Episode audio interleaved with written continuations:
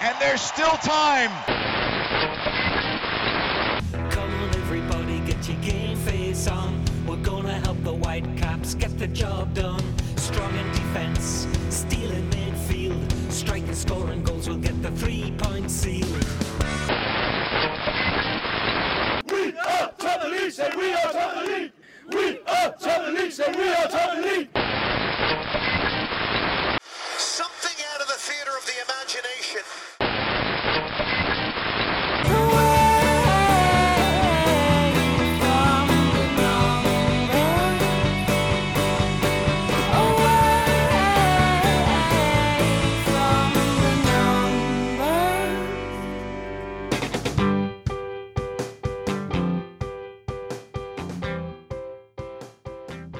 Well, hello there, pop pickers, and welcome to episode 46 of There's Still Time, the AFTN podcast.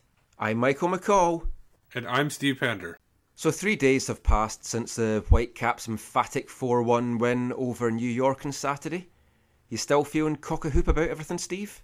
Well, I think I'm a little bit more excited than you are for sure. Sure, um, you you had that article about you know keeping your tempering down the expectations and everything. I've already got them in the top three of the Western Conference. Obviously, after that performance, uh, I, am I'm, I'm probably kidding just a little bit, but I, I think they really surprised me, and I thought there was going to be some issues, especially starting the game and everything like that. And but the way they played in that first game um, really blew me away, and I, I didn't expect that kind of performance, even with a reduced New York side. That that's kind of just my my public persona to be curmudgeonly. Inwardly and privately, I'm like really excited. I, I do think that we have a very exciting squad here in the city right now. It's a, a team that could really do well. I mean, if, if they keep playing the way that they played on Saturday, there is nothing that's going to stop them making the playoffs. The things that could stop them making the playoffs is them not playing like that, teams finding out about them and knowing how to play against them, and of course the dreaded injuries. But we, we don't want to jinx things, so we we're we're excited. Everyone's excited, and we, we spoke to Carl Robinson, and you'll hear that in a little bit. And we, we talked about kind of like keeping feet on the ground and tempering expectations. And right now, that is what we have to do. We haven't seen how the team are going to play on the road. We're going to get an idea over the next two weeks how that's going to be. But we've both had a chance now to to re-watch the game. Is there anything that we didn't cover on Saturday that you kind of want to mention just off the bat, Steve? One of the things was um, that I, I, noticed after looking at all the stats was that we only were offside twice, and I think that was one of the biggest things that stopped the attack last year. A, a guy like Mattocks was especially guilty of, of making late runs or early runs and, and getting himself in offside positions. It only happened twice, and only I, I believe Mattocks was only responsible for one of them. So that's a I think that's a huge improvement and that will be able to help them let them get a better attack and, and more timely runs and everything like that and and I think it should help them in the long run. Yeah, definitely. And it's good for Mattocks to change his game. Not just him, like Manneh has to learn to do that, Hurtado, all the pacey guys need to be better at judging when they're going to be offside, when they're going to stay onside.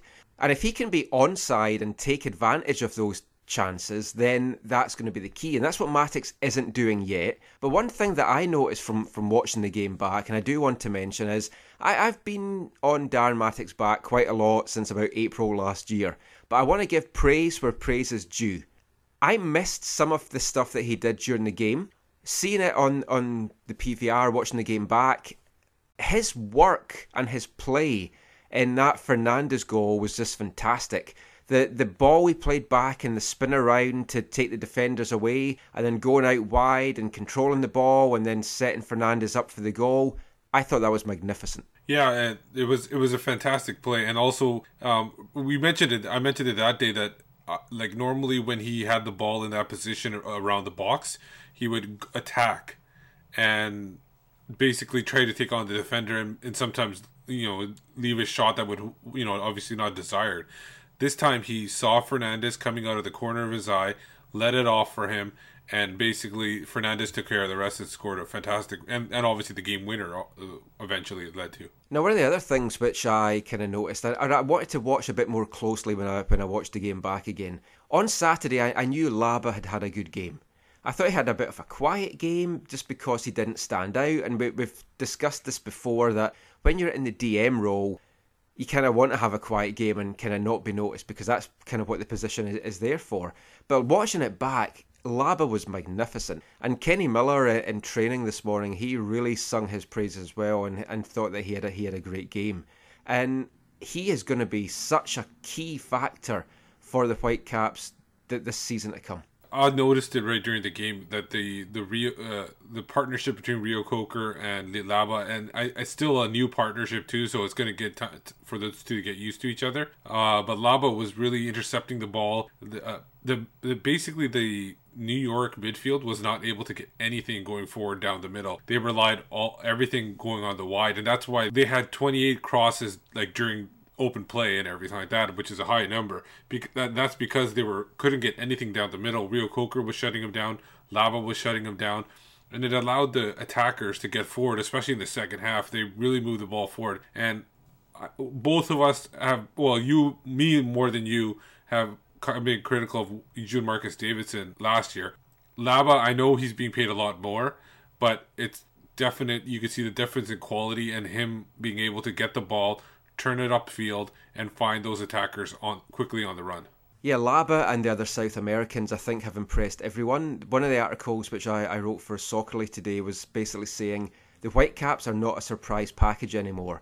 If anyone didn't know what these guys could bring to the table before now, then then they certainly do after watching that game. The play of the South Americans was fantastic, and both Fernandez and Morales are up for MLS Goal of the Week in Week One.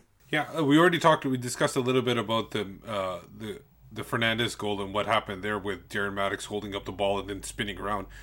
The the Morales goal was is really nice too. It was it, started off with Morales whipping the ball around, really nice into the path of Manneh, who did a, those several crossovers and eventually took a shot, but it deflected off Eckersley. It eventually got back to Reo-Coker who did a nice step around and went around the defender. I believe it was Sam, but I can't remember right now. And he moved into the box and found, and instead, and it was nice that Morales, instead of going forward, actually held back a little bit. Reo-Coker realized that, cut it back to him, and Morales basically on what seemed like a one hop, and for a guy who was not used to that turf, um, did a nice job of timing it and nailing it into the bottom corner. It was a, it was a really good goal. The finish of Fernandez was better, but I think if you look at the build up of the Reo-Coker move, and build that into that, I think the Morales goal is right up there with goal of the week. So is Morales going to be the guy that gets your vote this week? No, I I, I I'm kind of going back and forth. I, I can see both as being good good candidates, but if you look at just the finish itself, I think it, it would be Fernandez in my books. I, I loved the finish from Fernandez, and I, I liked the build up as we talked about with Mattocks. But for me, my vote would have to go to Morales. I just liked the, the whole play of that. Just the fact that it started with a quick free kick, Manneh's fun stepovers that, that brought the, the crowd to their feet. As you said, the great play by Reo-Coker, and then a, a great finish and a great debut goal by, by the Chilean. Of course, the, the danger is this splits the vote because people can't make their mind up, and then somebody else comes in and wins. But both great goals, and but basically was a, a great cherry on top of the cake that was a fantastic 4 1 victory. Well, there is a chance that the the Whitecaps do win because there, I don't think there is a Timbers or Sounders goal up for goal of the week. So everybody has an equal chance in this one, at least. Now, we talked about tempering expectations. We didn't get a chance to speak to Carl Robinson after the game on Saturday due to our stuck in an elevator escapade that, that we talked about and was all over Twitter. So we spoke to Carl on training at Tuesday just to get his thoughts about the game now that he's had a couple of days to let that sink in, how well he thought the team played, about tempering those expectations, and also a chance to discuss who won the fashion stakes. Very fashionable sideline. Was Carl the best dressed coach, or was it Mike Petke? Here's what Carl had to say.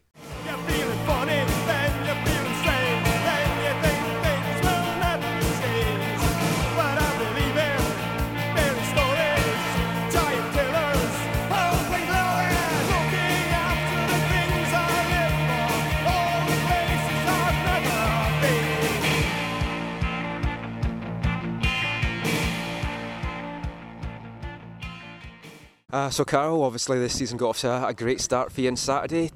Could it have gone any better? Was it kind of like a fairy tale winning against your old team? And I said on Saturday, yeah, it was it was probably written in the stars when the fixtures come out about. Um, it was against my old team and obviously my my friend as well, Mike, and you know my first game as a head coach at home in front of a sellout crowd, and you know I think it was just fitting that we got the reward. I said it was the players' reward um, for the supporters as well because it's been a tough off season, um, you know, but we've got things to look forward to now obviously a lot of folk are getting a little bit carried away because yeah. it was a very, very dominant performance.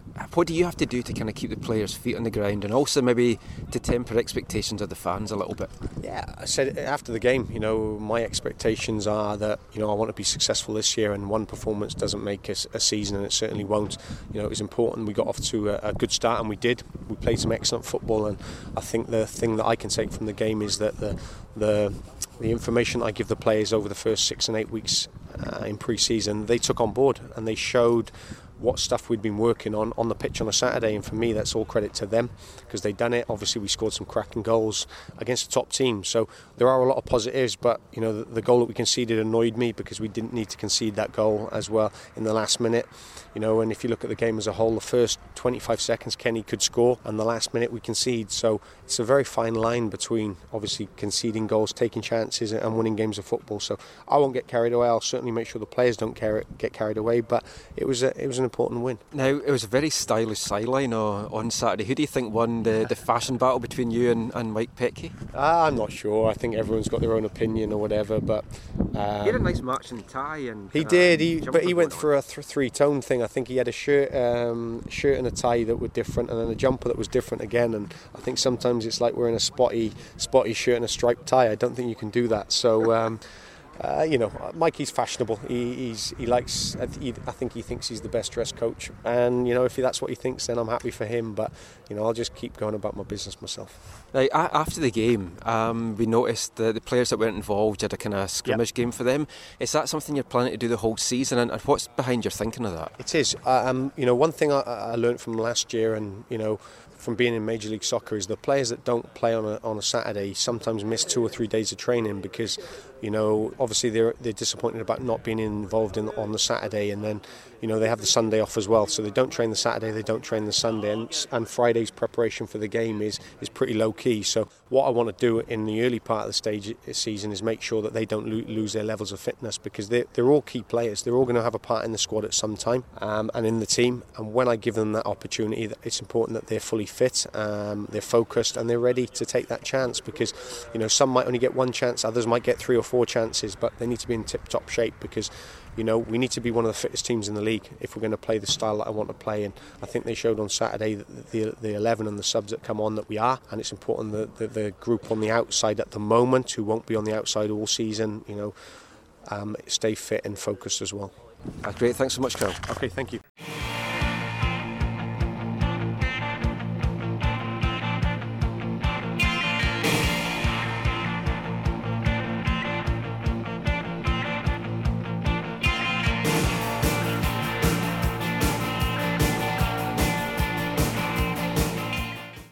Carl Robinson talking to Michael at training on Tuesday. He obviously one of the things he was upset about was giving up that late goal, and we should talk about the defending a little bit. What do you, what did you think about that? Uh, was it? Do you think it was a big issue? Do you think it was all Ousted? do you think the defenders had something to do with it? Of course, should the cross have come in in the first place? When I saw it live, I wasn't sure if it was Andy O'Brien or David Ousted that were at fault. But then when you watch it back, I, I do feel that O'Brien must have had a shout. I, I don't think he would have left the ball like that and not even gone for it if Ousted hadn't made the shout that was his ball. And if you do that as a keeper, you then have to get to it. Now, obviously, you're not going to get to it every time. At the end of the day, it wasn't like catastrophic because it just all it spoiled was a was a clean sheet. It was still a four one victory. It was a, a little bit of kind of took a little bit of a gloss off it, I guess. But more worrying was the fact that they switched off and they, they didn't deal with the cross into the box. I guess the key is going to be if it happens during a, a more competitive moment of a game as to, to how they do. But between that kind of blip and what Ousted did in Portland, the, the pressure, I'm not saying it's mounting on him, but folk are starting to ask questions about just how good he is as a keeper. Yeah, definitely, especially after the Portland, like you said, the Portland incident. Um, now he's got this goal that you know a lot of people are putting the blame on him. Uh, there's still going to be continuing the questions. I guess if he did have that one save early in the game off Sam, that that was a good diving save, went off the uh, post and went out for a corner.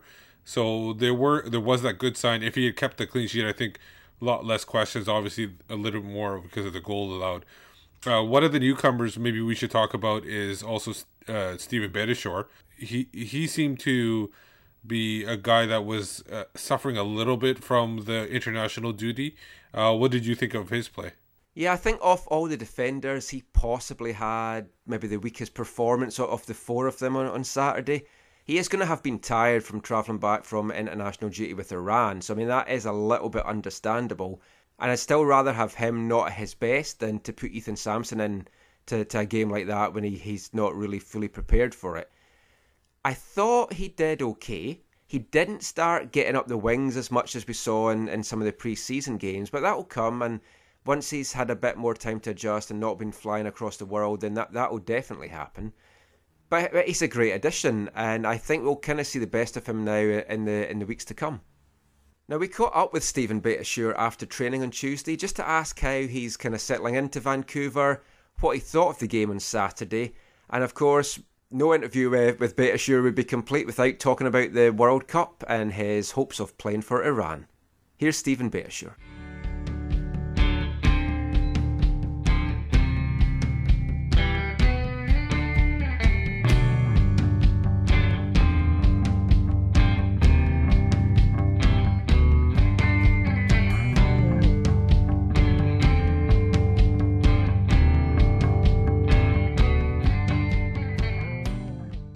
So Steven, the team obviously got off to a really good start on Saturday. You've you've been around the league long enough to know that one game at the start of the season doesn't really mean that that's how the season's going to go. What do you feel you have to do maybe to temper expectations a bit in the squad just now? Uh, well, you saw it today in training. You know, everyone's working hard. You know, even though we got a great result, uh, you can't just settle and you can't be con- you know content with what you have. So you have to always try to improve and get better. And today was definitely a, a great stepping stone towards that. Um, we have a tough match coming up uh, on the road at uh, at Chivas, so we just have to you know make sure we, we stick to, to Carl's game plan and uh, and good result will come from that. Uh, in the game on Saturday, you picked up a card early on. How does that change your, your mindset for the rest of the game, especially when it's a replacement ref? You don't know how they're going to be. Did that put added pressure on you during the game? Uh, you try not to focus on it too much. Um, I think one thing, maybe just try to stay on your feet. But um, as far as being aggressive, you still have to be aggressive. You still have to, you know, get into tackles and stuff. But uh, maybe just staying on your feet would uh, would help out in that cause. Now, you've, you've played at BC Place before, I think three times with, with San Jose. How, what was the difference playing there as a home player, and have you got used to the turf yet? Because I know a lot of players, when they've been visiting players, have criticised the turf a little bit. Yeah, well, the difference definitely is the crowd. You know, you uh, you have the crowd rooting for you instead against you, so it was great. Um, having them behind me and our team, and it's different. You know, you coming into the place, and it's a tough place to play. You know, um, I don't know exactly, or you know, the, the, the home record here in the past few years, but I have a real, real good feeling that we're going to have a very, very, very good record this season at home. So I'm excited to be a part of it, and uh, and yeah, hopefully we can. Uh, win all of them. Who knows? Now, like go, going into the season, there was a, a lot of people kind of had the team not making the playoffs. MLS, I think, had the Whitecaps as 18th overall. Do you feel that the performance on Saturday is going to have opened people's eyes up a little bit, and you're not no longer kind of a surprise package now to everyone? They had us 18th overall. Yeah. Oh wow. well, that's that shows. I try not to focus too much on on that kind of stuff because we know the talent that we have within our team. Carl's doing a great job and kind of telling us what he wants from us, and and we're we're really eager to kind of show them what each player, individual, and as a team what we have. So I think uh, you know this past Saturday was a great start against New York, and we just have to continue that uh, on Sunday and get another good result, and then people can can say what they want from there. Now, just from a personal point of view, obviously the World Cup's coming up this year. You, you won't have been told yet whether you're going to be in the squad, but is it hard not to look ahead to Brazil and what that might kind of hold in store for you? Um, I'd say it's hard for how many people ask me. it's it's actually it's not too difficult for me because uh, I was brought up that way, not to get ahead of myself. You know, Um, you know the saying, "Don't count your chickens before they're hatched." Uh, so I just right now I focus on I'm with Vancouver, and we have to play on Sunday against Chivas, and I want to play to my best abilities, and that's it.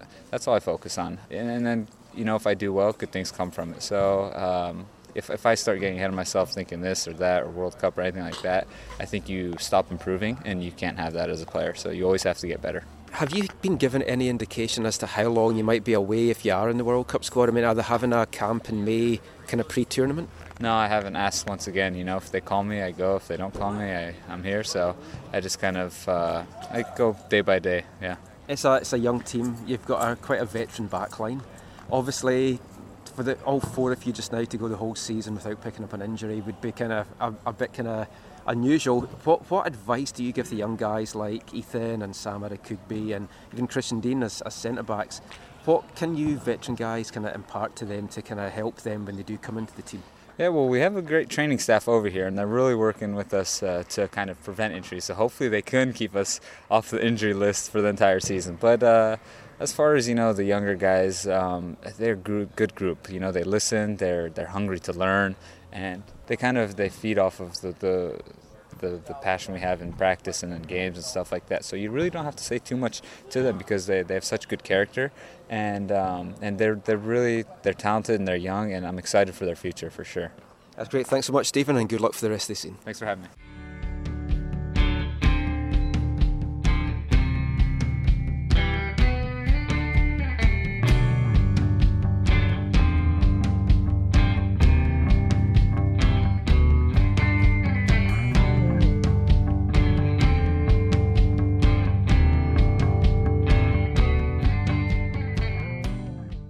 So, as we said, a great week for the Whitecaps. It was also a great week for the Western Conference teams, who were quite dominant against Eastern Conference opposition.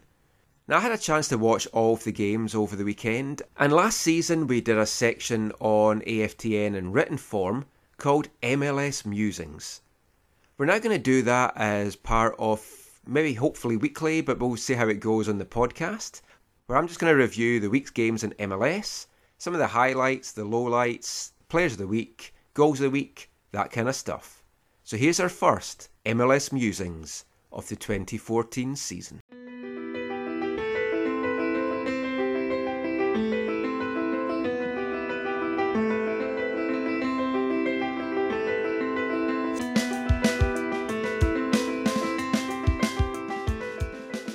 Now, the first weekend of the season is always an exciting time. No matter what league it is in the world, it's a it's a time where supporters are filled with hope and joy and expectations for the season ahead, and usually by the end of the first month, most of them are disappointed and out the window.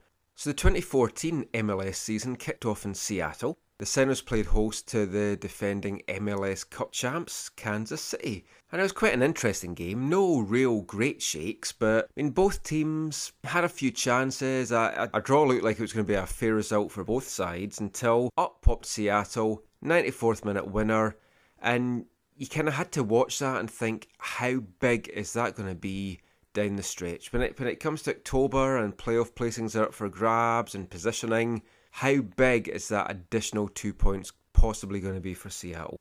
Certainly not good from a Whitecaps perspective uh, if we're needing to kind of be battling them down the road, but we'll see how that plays out.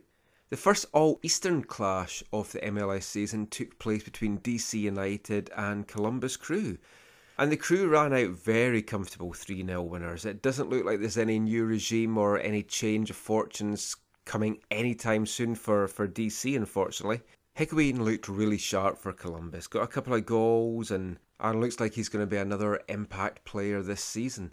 One of the interesting things, obviously, for this whole weekend was to watch to see how the replacement refs did. And I think, on the whole, over the course of the games, they, they did really well. It was very noticeable, though, in this DC Columbus game that anytime there was decisions, and I, I, I, said this in the, the podcast at the weekend with the New York players in the first half against Vancouver, but the DC players were a disgrace. They crowded and were all over the referee from basically the, the first foul of the game and they were really trying to put pressure on him to to kind of influence decisions. And I'm hoping that if these replacement refs are going to be in for a few more weeks, that MLS are going to do something about it and really kind of stamp down on it and make sure that teams are punished heavily if their players kind of hassle the refs like this. Now, the next game up was Houston against New England, and, and Houston put in the performance that would see them leading the Supporters' Shield standings. 4 0 win over New England. An amazing first half. I mean, it, it, it was 3 0, three early goals, and it, it could have been so much more. But New England also had a lot of chances in that half, and just they just couldn't take them. New England had gone for one striker up top, and I, I think that showed the danger of doing that in this league. Just going to one, they had to change at half time. They were three goals down by that point, and they had to bring on a second striker. But that is a danger, and that's just what happened with Martin Rennie a lot last year.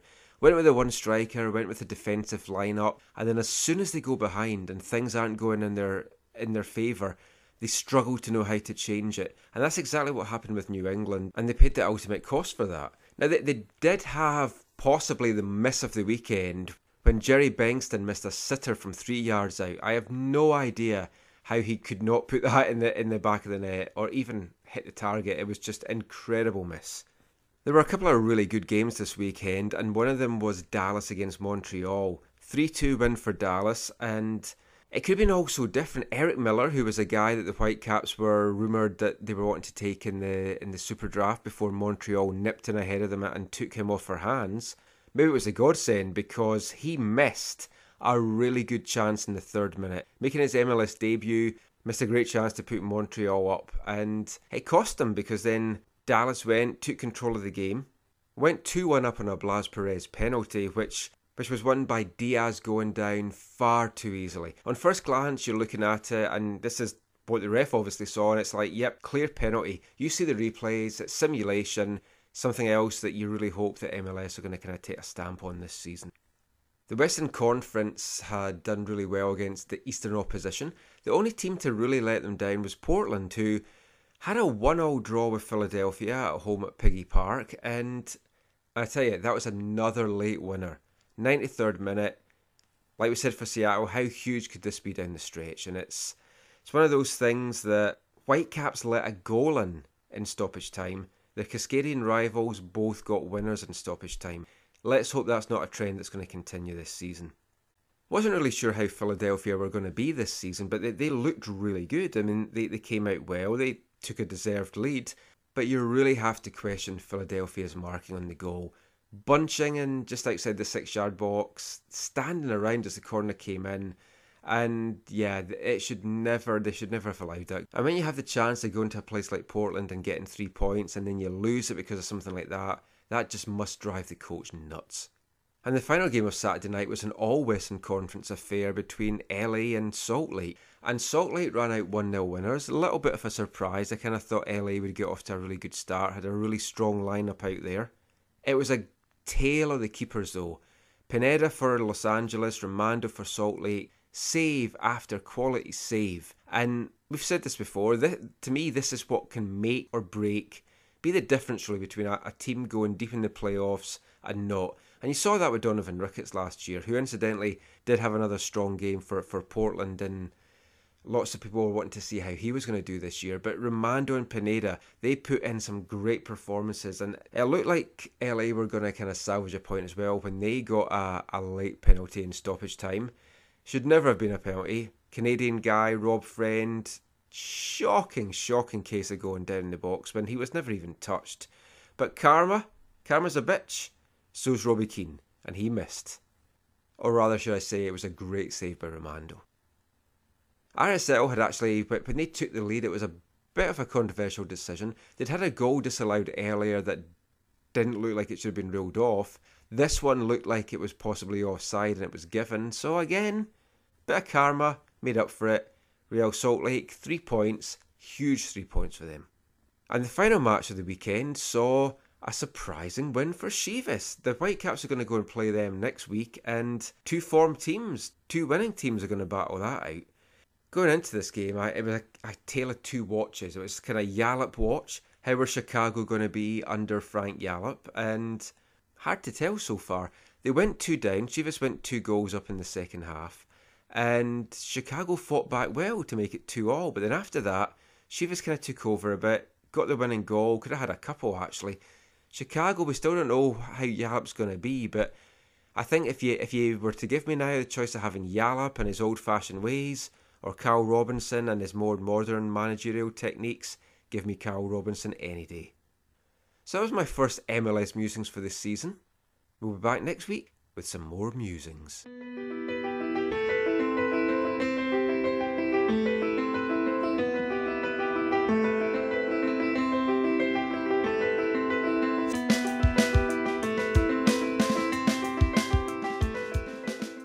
So those were Michael's thoughts on the MLS weekend. A, a couple points I wanted to add on to that, uh, uh, Michael, for a second here. I thought one of the things was interesting is that the people that the teams that did the most tinkering with their backline in the offseason were the ones that suffered the biggest losses. Like for example, DC United, uh, New York had a, a, almost a brand new backline, even though Olave is going to come back. Montreal did a lot of tinkering because they didn't have Nesta anymore, and they had a rookie in Eric Miller. Um, even New England, they had the defender of the year still Goncalves with them, but other than that, uh, I was surprised to see them lose four nothing. That was a bigger of a surprise too.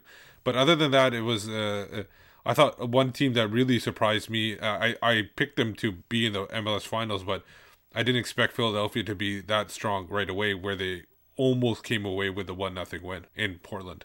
Yeah, hard to tell from week one as to how these teams are going to do over the course of this season, but I from from the early going, it looks like it's going to be a, a really exciting season, and the Whitecaps are going to have to be at their best if, if they want to get into the playoff race. Now, of course, part of being at their best is the hard work that the team are putting in in training. So, Steve, you and me were at training on Tuesday morning, and, and we watched some of the, the drills, and they had a, a nice scrimmage as well. What what was your thoughts of what you saw today? Well, I think everybody's the the work ethic is still there. I think they're still like pushing hard and everything like that. They're from the looks of it, early looks of it, they're not resting on their laurels and and you know thinking of that four one win. They're going looking forward to the next game, obviously, and I think that's very important. I think uh, the, the I think one of the things that I found interesting was, and we b- both noticed this, was Carl Robinson was right into middle of the instruction, like when giving instructions on the pitch. There was one incident where he was uh, describing, trying to get the defenders to figure out how to slow down people when they're running into the box and everything like that. And he was, uh, there was one point where he was actually shoving Kenny Miller. And I commented to you, do you think Martin Rennie would ever have shoved Kenny Miller the way Carl Robinson shoved Kenny Miller yeah, in that drill? Yeah, it was kind of fun to watch because it, it, wasn't just once either. He did it like two or three times to kind of demonstrate his point. Obviously, Kenny was fine with it, but he was very hands on and it, it was really good to see. And he's got a lot of ideas. He knows how he wants the game played. He knows what weaknesses he's seen. Him and his coaching team have obviously spent a lot of time already looking over the game tape. And there's a lot of hard work went into training today. And it was good to see the players that didn't feature on Saturday being really up for trying to get in the team. And we, we spoke to Carl about that as well dur- during the interview at the start of the show, where he explained that he's going to kind of try and raise their fitness levels by having those that don't play on a Saturday doing a, a little bit of extra training. So, I mean, that that's all good.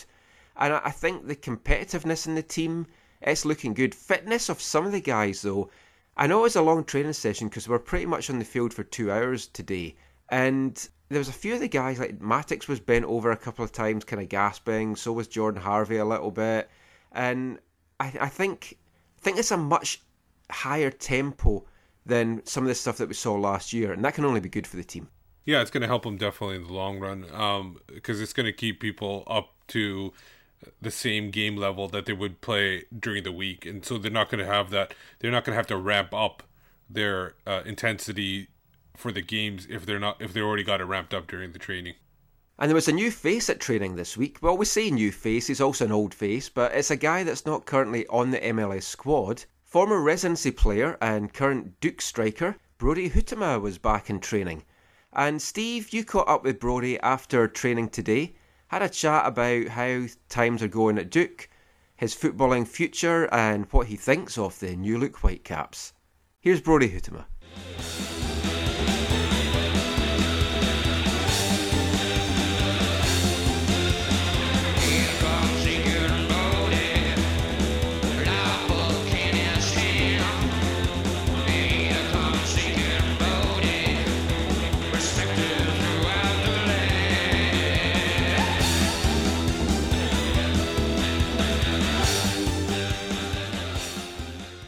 Your first season at Duke. Uh, how do you feel that went uh, as a, like a first season in college soccer? It was a it was a good learning experience, I guess, um, for the first year.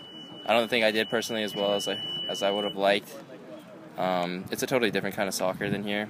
Uh, used to playing kind of like to play it on the ground here at Whitecaps residency, and then going there a lot more uh, through balls, a lot more direct soccer. And then I think at the end of the year, we finally came together as a group and really started. Um, I don't know, we, we kind of understood that we needed to start playing to win. Yeah. So we went on like an eight game win streak at the end of the year, and that was finally when we started to play, settle it down. So I think that was good. It was a good thing to build on. And I think we can build on that for next year for sure. It's it's weird. The system's really weird. Uh, we actually ranked 42nd Yeah. going into the tournament like selection, but it's not so much rankings. It's a panel that selects. So we were actually selected the one team outside of the tournament. It was between us and another team. Um, for the final spot in the tournament, and then they so they chose the other team. It's kind of it's kind of a weird system how the 42nd ranked team in the nation Now you, get in. now uh, uh, you, oh, you did make the all academic team for the ACC. How, how Yeah. like was it difficult, like, or did residency help you in balancing the education and the and the school, or was it easier because you weren't training as much? I think I was I was training the exact same amount actually there, but I think it was very systematic and it allowed me once after the first two weeks I understood how to really balance it because it's all the same system. I have training in the morning till eleven and then class um, and homework basically till the end of the day. So, I, but yeah, I would say residency definitely helped me because there were lots of papers and stuff I would have to do on the road. So that really helped me with finishing off those long midterm papers at school because that's mostly what the grades come from are midterms, uh, final exams, and, and long papers. So If there was one thing that was uh, like you maybe learned off the pitch that you maybe obviously you were living near home or close to home here, uh, moving away from home, obviously that's a different thing. What's the one thing that you learned off the pitch about that maybe improved your game on the pitch?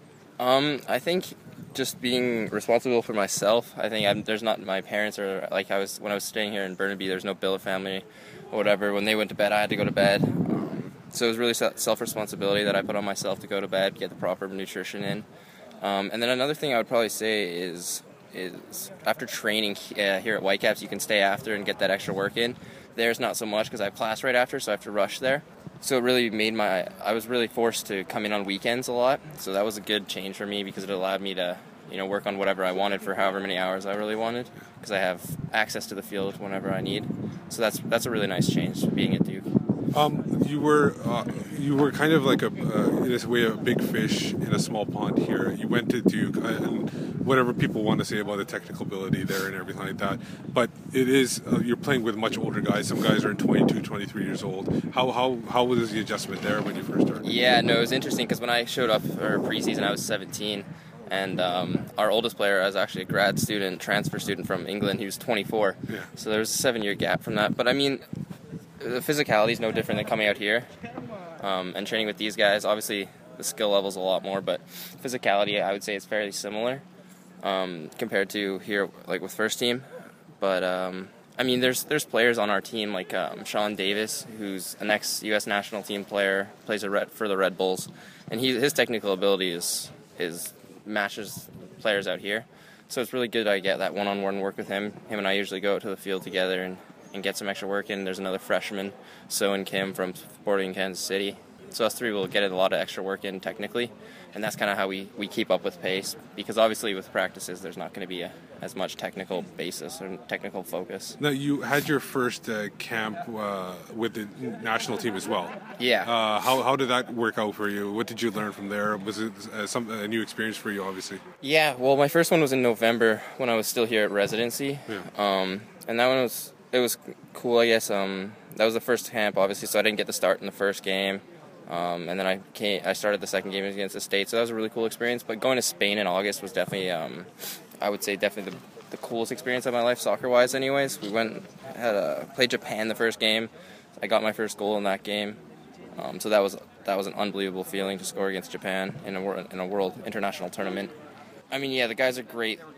The technical ability there coming. I came straight from there to preseason, and I think that really really helped me. So I think coming into this next season, next fall, uh, coming back here, hopefully training um, here and getting that work in, and hopefully getting some more national team camps that'll help me uh, adjust for next year. You were here in the wintertime as well. Uh, with the well, you came for a week or so, and then now Yeah. you're a couple weeks here. What have the coaches here told you to work on when you go if you go back if you do go back to university and Yeah. uh, uh, what do, what do you think you need to work on yourself too as well? Um, well, obviously the the pace of the game here is is so much better. So it's not really something I can continuously work on. I guess it's just individual work there, but obviously the technical work is what I just need to keep keep keeping up with because I don't want to fall too far behind coming back here and have to readjusting. Obviously, even this first day, yesterday was the my first day back here, and the pace is just so much faster. It took me like that half an hour or whatever to adjust, but I think I'm starting to get ha- the hang of it again.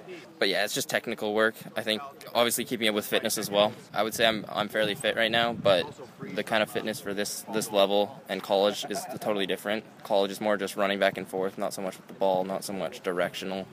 Um, it's so it's more forwards and backwards. Here, there's a lot of a lot more movement, a lot more thinking. So I got to keep my mind sharp and just kind of keep up with everything. Okay, thanks a lot. No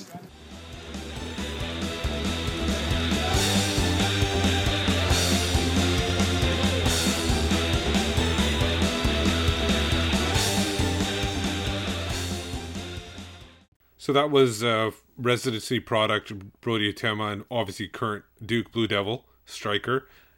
Now he's a, a guy who hopefully is a face of the future. We also want to plug us the series that is now continuing this week with at AFTN the the Whitecaps all time greats, uh, celebrating the 40 years of Vancouver Whitecaps history in a number of leagues. And this week, uh, Michael, we're talking about the top defenders from NASL. Yep, we're picking our back four. We already have a goalkeeper in Phil Parkes. Now we're trying to pick the four guys in front of him. For me, my back four selection is Bobby Lenarduzzi, Bruce Wilson, John Craven, and Sam Lenarduzzi. So get over onto aftn.ca, look for the all-time greats thread, and leave your selection there. Yeah, uh, just to let you know, my my picks uh, similar to yours. I substituted Sam Lenarduzzi for Rudy Krol. I know he only played one year, but he had a big impact, and I'm taking into his overall talent as well.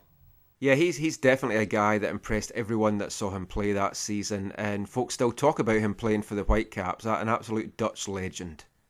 Now, if we're talking about legends, and we're talking about BC legends, Mike Mosher, the UBC coach, is a guy that falls into that category.